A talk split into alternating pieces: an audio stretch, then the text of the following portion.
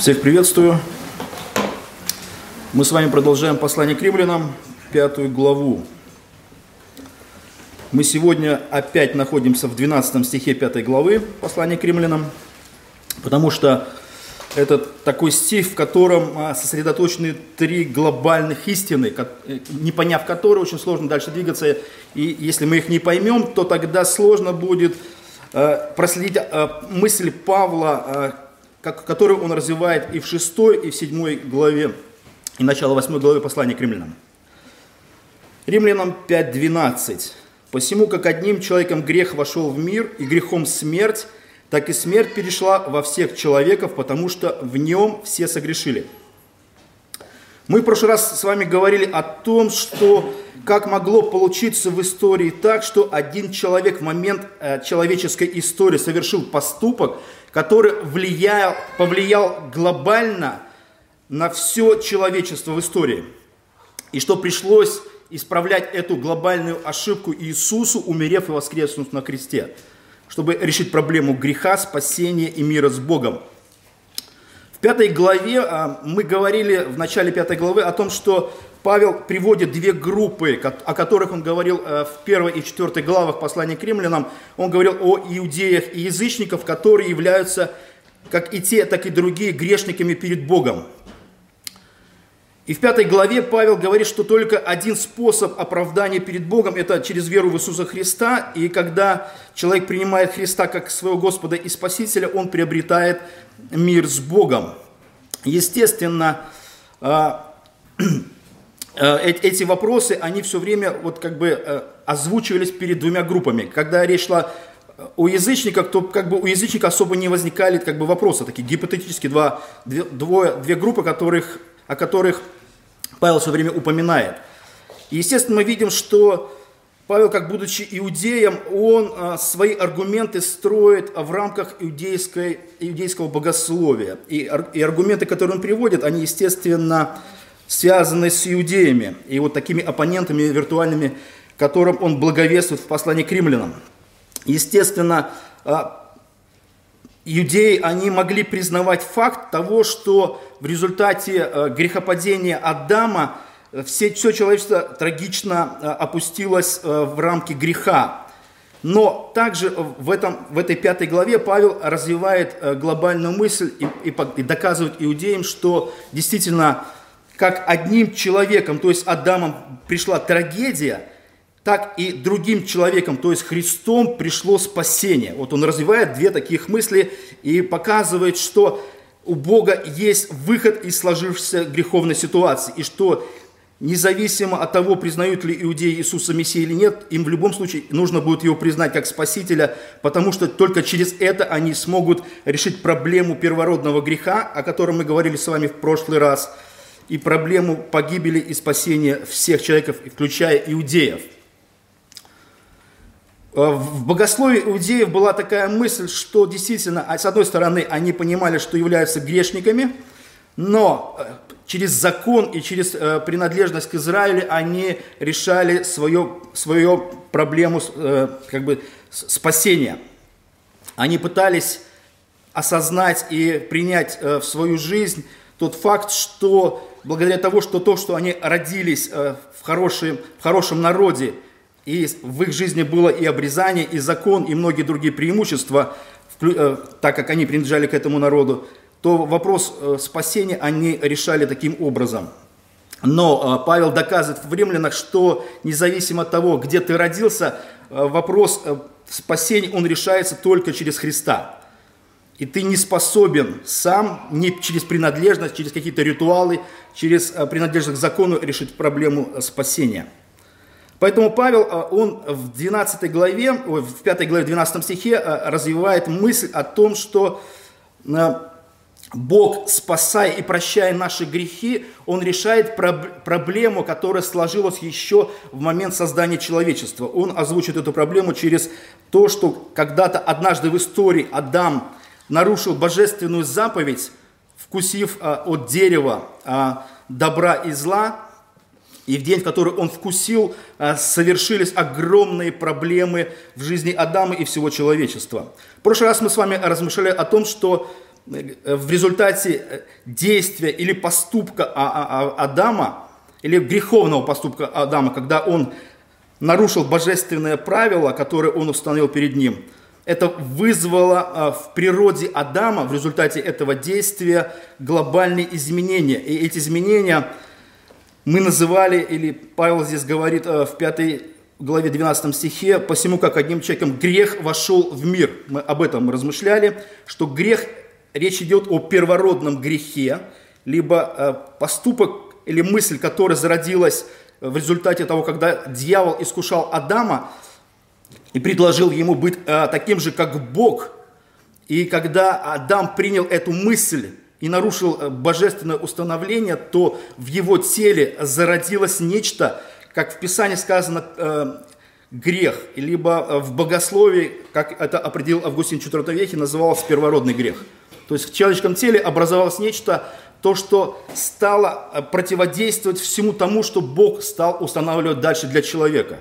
Этот первородный грех, он стал влечь человека к греху, греху. И это стало естественным состоянием жизни человека. Греховность и погружение в грех все дальше и дальше – и когда Адам согрешил, э, естественно, возникли две другие проблемы. Вот в этом 12 стихе три проблемы возникают. Первая проблема, о которой мы говорим, грех вошел в мир через Адама. Вторая проблема, в результате э, греха Адама смерть вошла в жизнь человечества и в жизнь Адама. И третья проблема, смерть пришла от всех людей, потому что э, все стали грешниками или все согрешили в Адаме. Первое мы говорили, что грех вошел а, в Адама и в человеческую жизнь. И вторая проблема – это в результате того, что, как мы здесь читаем, посему, как одним человеком грех вошел в мир, и грехом смерть. Второй аргумент Павла а, заключается в том, что в результате а, греховного действия Адама и его согрешения перед Богом и нарушения заповеди в грех, в результате греха в мир или в жизнь Адама вошло нечто, то, что раньше не присутствовало. Адам был создан как существо несмертное и не подверженное смерти.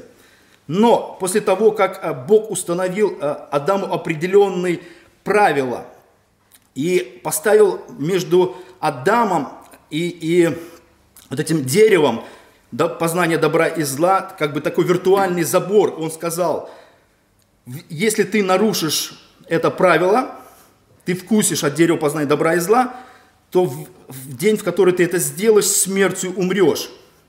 То есть Бог сразу поставил такой, вот знаете, когда мы э, говорим что-то детям, нельзя, не трогай, не дотрогай. В день, когда ты это сделаешь, случится такое-то и такое-то. Это что-то подобное случилось в жизни Адама.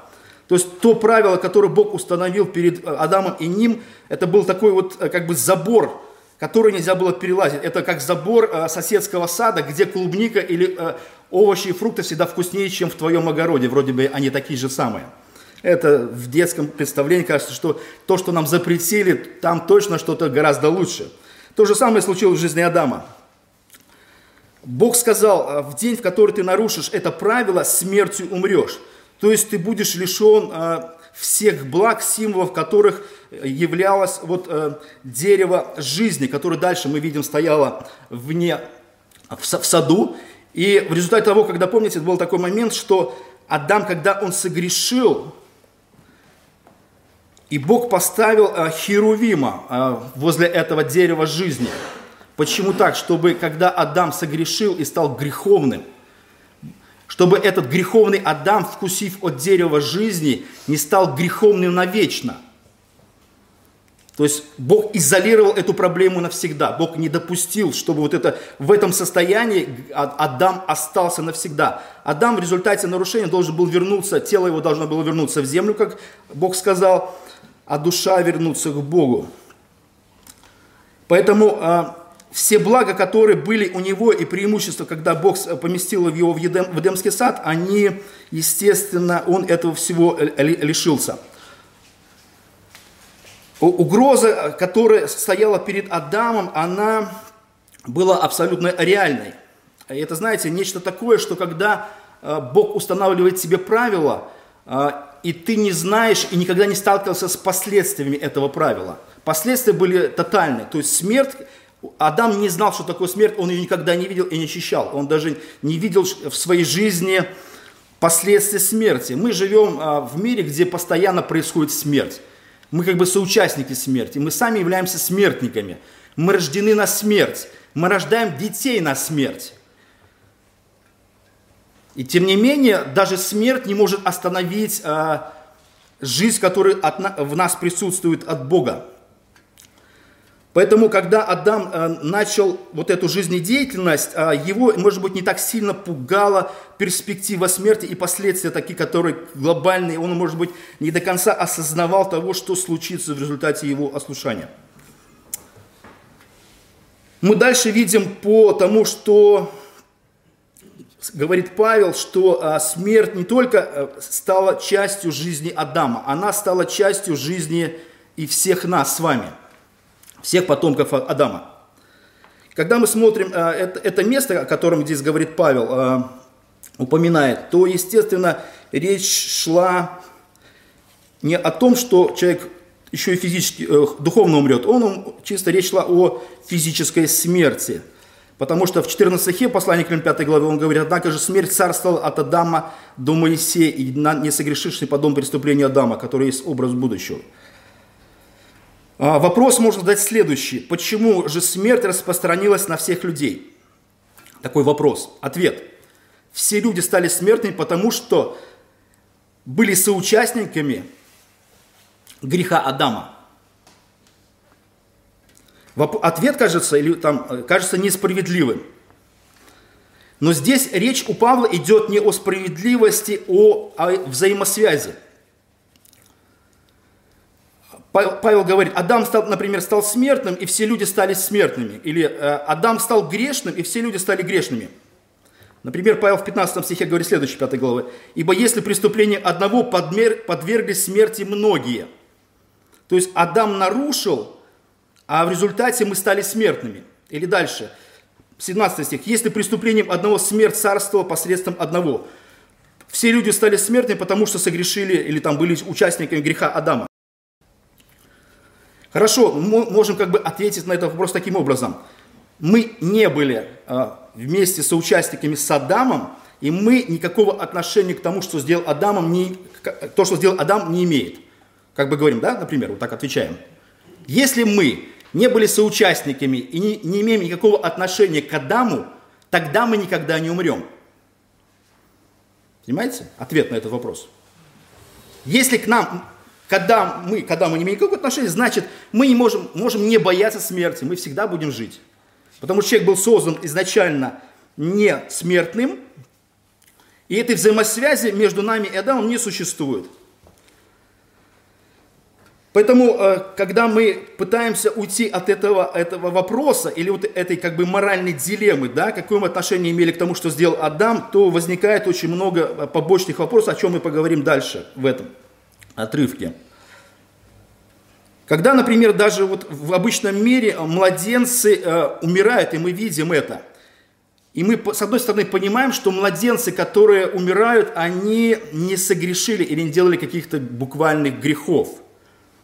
Но мы понимаем нечто больше, что они умирают не потому, что что-то сделали сами, но что, то, что они являются частью чего-то такого глобального, что затронуло даже их жизнь, что в их жизни присутствует смерть и какие-то процессы, которые они унаследовали откуда-то.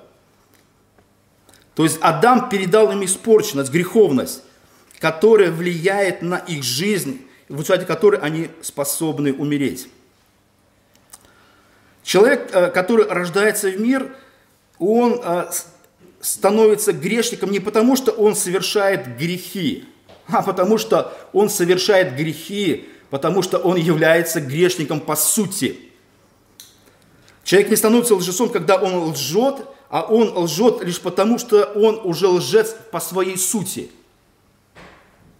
Не нужно детей, например, представьте себе, как это так, в приличной семье, где родители стараются показать детям хороший пример, мы же не учим детей врать. Но мы видим с возрастом этот, это вранье, э, оно начинает как бы глобально развиваться. и всякие хи, хитрые формы приобретает, всякие вещи, которые вот начинают развиваться, кажется, в этом безвинном существе. И в разном возрасте мы видим особые хитрости характера, греха, каких-то из, изворотливости какой-то, который присутствует в наших святых детях, которых мы думаем, да? Особенно люди, которые потусторонние, например, смотрят на наши детей, они гораздо больше видят. Или мы смотрим на чужих детей и говорим, как плохо воспитаны, какие плохие дети, какие не, как, как они плохо делают. Ну, наши же так не делают, правильно? Наши же всегда хорошие. Мы вообще, у нас, скажем, между нашим взглядом на наших детей существуют огромные линзы. Целая слоеность такая, да, присутствует. Но на других детей мы смотрим без всякого фильтра. Мы сразу оцениваем, плохой ребенок там или плохо воспитан. Поэтому, когда человек рождается в мир, он по сути является уже греховным с этой вот природой, которую он унаследовал от Адама.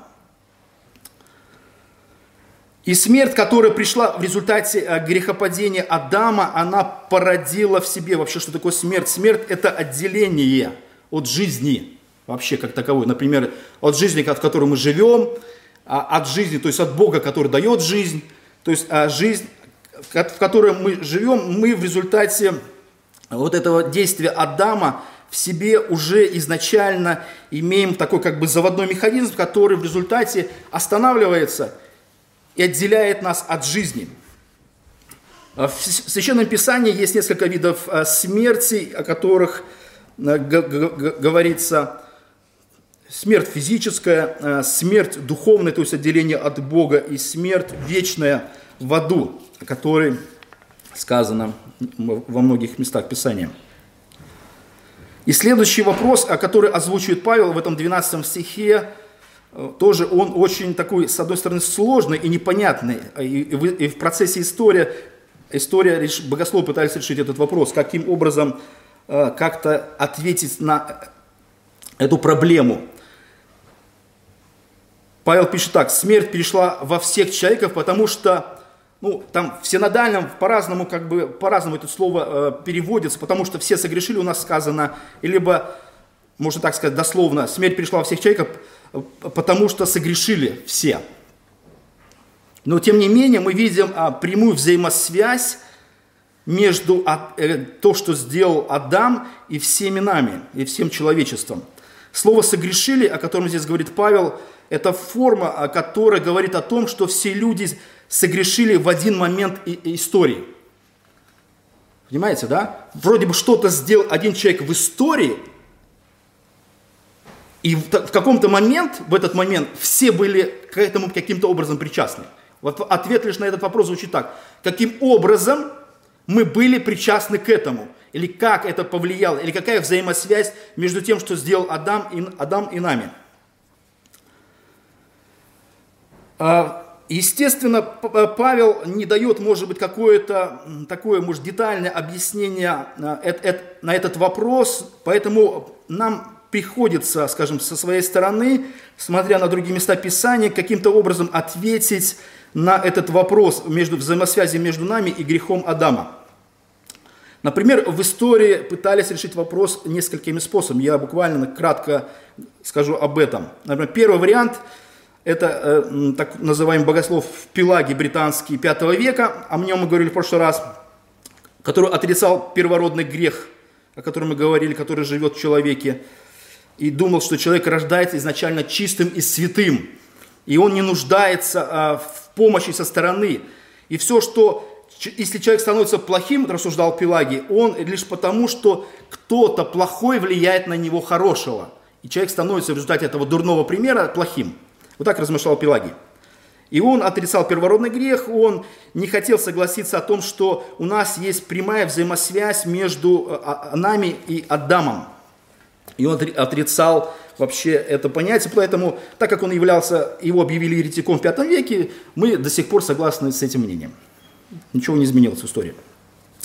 Следующие э, несколько моментов, которые еще люди размышляли, потому что были подвержены, э, так как мы живем, скажем, подвержены очень сильно э, философии греков или греческой философии, многие моменты, например, с этими проблемами боролись иудеи, когда христианство приходило а, пришло в Грецию, и там многие моменты в Священном Писании мы видим, что многие проблемы или в мышлении уверовавших христиан, они, будучи выросшие в греческой философии, многие проблемы, вот эти, их нужно было решать. Там дуализм и многие-многие другие вещи, которые присутствовали в понимании греков. То же самое э, получается и здесь. То есть э, многие богословы, выросшие под влиянием греческого мышления, они размышляли над этой проблемой связи между нами и Адамом таким образом. Они, например, э, был так называемый, такой, так называемый в богословии реализм. Он имел две, две формы. Например, реализм – это означает, что Бог считает возможным переносить ответственность за совершенный Адамом грех на его потомков, вменять нам а, нам с вами, потомкам, вину Адама, потому что мы реально, то есть поэтому называется реализм, реально присутствовали в момент, когда Адам это совершал. То есть каким образом ре, реально? Например, а, так называемый грубый реализм а, отвечал на этот вопрос таким образом, что мы должны были буквально присутствовать в Адаме лишь потому, что наша душа, вот эта проблема, скажем, души, они размышляли так, что душа должна была быть сотворена когда-то однажды в истории. В какой момент истории? Например, они делали два таких заключения. Первый момент сотворения, что момент вообще когда-то до сотворения мира души уже людей существовали, и у них было такое понятие реинкарнация – то есть реинкарнация это не только индийская философия, которая, только, которую мы знаем, что думаем, что только оттуда она пришла. В греческой философии это уже давно понятие присутствовало. То есть души уже существовали, и они лишь в момент какого-то а, сотворения тела передавались из какого-то архива или базы данных уже э, в человеческое тело. Поэтому как они когда размышляли над этим вопросом, естественно, влияние вот этой философии греческой, оно привносилось в богословие иудаизма.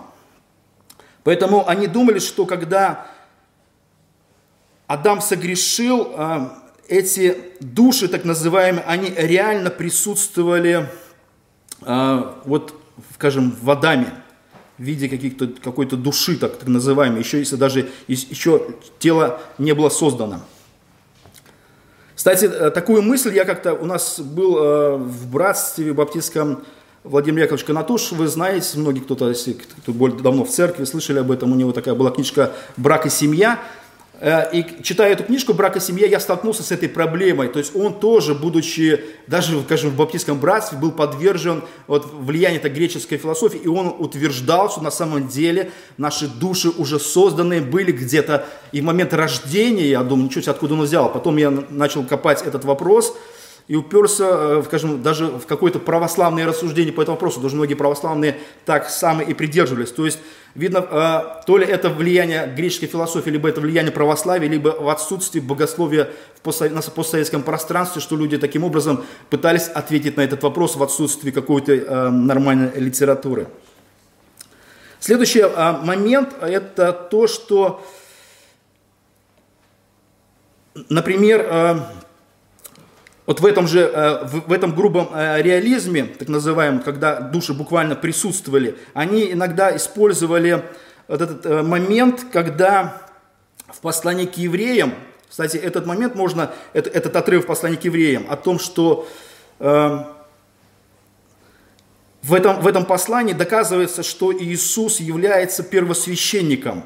Но так как Вроде бы первосвященство, как евреи размышляли, было одно вообще в истории, так как оно произошло от Авраама.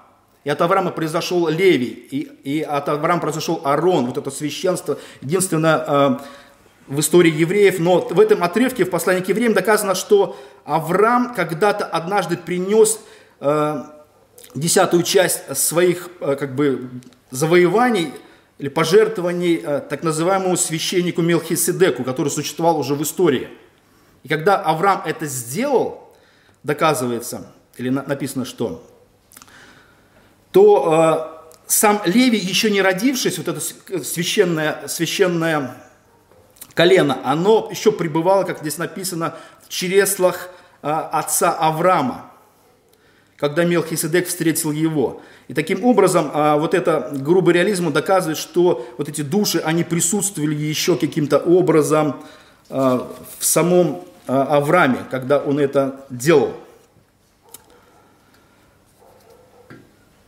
Ну, ну всякие, то есть вся, всякие, всякие позиции, которые пытались объяснить эту историю, они каким-то образом все равно не, не могли решить эту проблему. То есть это все было на уровне философии где-то даже, не на уровне даже богословия. Если рассматривать вообще этот вопрос, то мы видим одну закономерность, которая, может быть, снимает все вот так, так называемые такие потаенные предположения, предположения людей. Это так называемая общинная теория, или теория, которая говорит о том, что существует в истории, в Писании так называемая э, позиция представительства. Например, когда был, Адам был э, в саду, то весь род человеческий э, был как бы выбрал как бы из, из своего числа, еще даже не родившись, выбрал Адама, который представлял все человечество в Эдемском саду.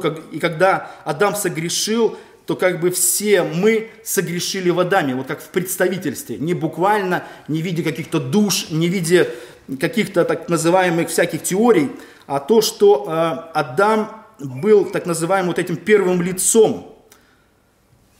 Это то же самое, когда, э, например, в демократическом обществе или э, как, например, родилось вообще демократическое общество. Например, э, все платили налоги в истории, э, все, все, весь народ платил налоги королю. Да? Потом народ сказал так, нет, платить мы не будем. А если мы будем платить, мы хотим, чтобы была какая-то отчетность по этому вопросу. Так вот, король Ангель говорит так, хорошо, я выберу своего двоюродного брата как представителя, и он будет отчитываться за то, как, как куда уходят налоги. Все говорят, подождите, ну вы же родственники, у вас же есть взаимосвязь, поэтому так, так не пойдет. Поэтому народ решил таким образом, как, как возникли Соединенные Штаты, вот это почему вот эта так называемая демократия, которая существует и которая продвигается, мы иногда до конца не понимаем, в чем же там ее преимущество. А дело в том, что э, существовало такое понятие, как представительство во власти от народа. То есть, так называемые, как у нас, депутаты, да, что они должны делать? То есть мы из какого-то общества, там, от завода, там, от района, от какого-то города маленького, выдвигаем своего доверенного человека, который идет в парламент и контролирует и решает вопросы о том, как тратятся наши деньги, наши налоги. И потом мы можем спокойно спросить с этого депутата, подождите, мы же тратим, как вы там решаете эти вопросы формирования бюджета и траты, траты наших, наших денег. Это, кстати, очень хорошо, да? Но во многих странах, во многих странах, например, в нашей стране, у нас все это формально. Мы не можем потребовать ни от кого, как тратятся наши государственные деньги. И мы еще должны, то, что даже мы сдаемся, ну, фактически сбрасываемся, да, с нас еще, еще больше и больше требует, и фактически нет ни конца, ни края в этом вопросе. Так поэтому вопрос представительства, он очень ярко был всегда освящен в Священном Писании. Например, вы помните, когда был э, в народе израильском первосвященник, и он от народа входил один раз в год в святая святых, помните, да? К ноге его привязывалась веревка, если, например, он не подал признаков жизни, то без, а, уже или там что-то он плохо сделал, или не так себя вел, то потом это бездыханное тело за веревку вытаскивали из этого святой святых, потому что туда никто не мог войти. То же самое мы можем, вот когда мы рассматривали вопрос о первосвященстве Иисуса, то э, вот как одна, например, категория реалисты размышляли о том, что э, мы буквально присутствовали в виде каких-то душ, в виде каких-то таких, может быть, скажем, призраков э, в жизни Авраама, и в жизни там Мелхиседека, Иисуса, то здесь речь, например, в этом же послании к евреям, оно можно говорить о том, что мы как представители были, а, например, в жизни а, Адама, когда вот то же самое, как а, здесь в послании к евреям сказано о том, что Авраам принес десятую часть э, Мелхиседеку, этому священнику, и Леви был в нем, но в нем не буквально в виде какой-то души, а, букв, а был как представитель, как потомок, который должен был в будущем родиться от него. Или, например, мы смотрим еще одно место Писания, еще две минуты, а, когда, например, Ахан, помните, когда они завоевывали землю обетованную евреи, и, и перед ними стоял Иерихон, и им нельзя было ничего не брать э, заклятого в этом городе, буквально никакого предмета. И один э, предприимчивый человек, Ахан, решил все-таки утаить часть того, что он увидел золотое, блестящее. И в итоге э, Бог сказал, Израиль согрешил. То есть не было сказано, что Ахан согрешил. Все проклятие, наказание было на Израиле. И написано, Израиль согрешил, и приступил он мой завет. То есть вроде бы сделал один, как представитель, а наказанию подверглись очень многие. Если, например, мы отрицаем вот так называемую представительскую, теорию или общинную теорию, то мы тогда отрицаем вообще все христианство как таковое. Потому что христианство, оно базируется именно на представительстве и переносе вины с одного на другого. Если этого момента не существует в христианстве, то тогда мы, здесь бесполезно нам собираться. Почему так? Потому что мы спокойно принимаем наше представительство на кресте Иисуса, который умер за наши грехи, и наши грехи были возложены на Него. Мы же воспринимаем это как истину, и никто не противится из нас э, э, э, этому богословию. И с другой стороны, ну, с другой стороны, противятся многие христиане тому, что праведность Иисуса возложена на нас в виде того, что Иисус также является нашим представителем перед Богом. С одной стороны, Иисус невиновный, но на него возложена греховность, а мы являемся греховными, и на нас возложена невиновность. Вот эти все время представительства, они ярко присутствуют в христианстве, и если этого нет, то тогда нам не имеет никакого смысла собираться. И христианство тогда не решает все эти вопросы. Поэтому таким образом, когда Адам согрешил, то мы согрешили вместе с ним. Павел, он не рассматривает это тонко, но Павел говорит буквально, в нем там или не в нем, или Адам согрешил, и мы согрешили. Адам стал грешником, мы стали грешниками. Вот эта взаимосвязь, она постоянно присутствует, и невозможно от нее избавиться. Поэтому в своем богословии Павел, он продолжает во многих местах Священного Писания эту мысль и показывает, что, например, в первом послании Коринфянам, 15 главе, говорит следующее. «Как в Адаме все умирают, так во Христе все живут». Так вот, Адам является представителем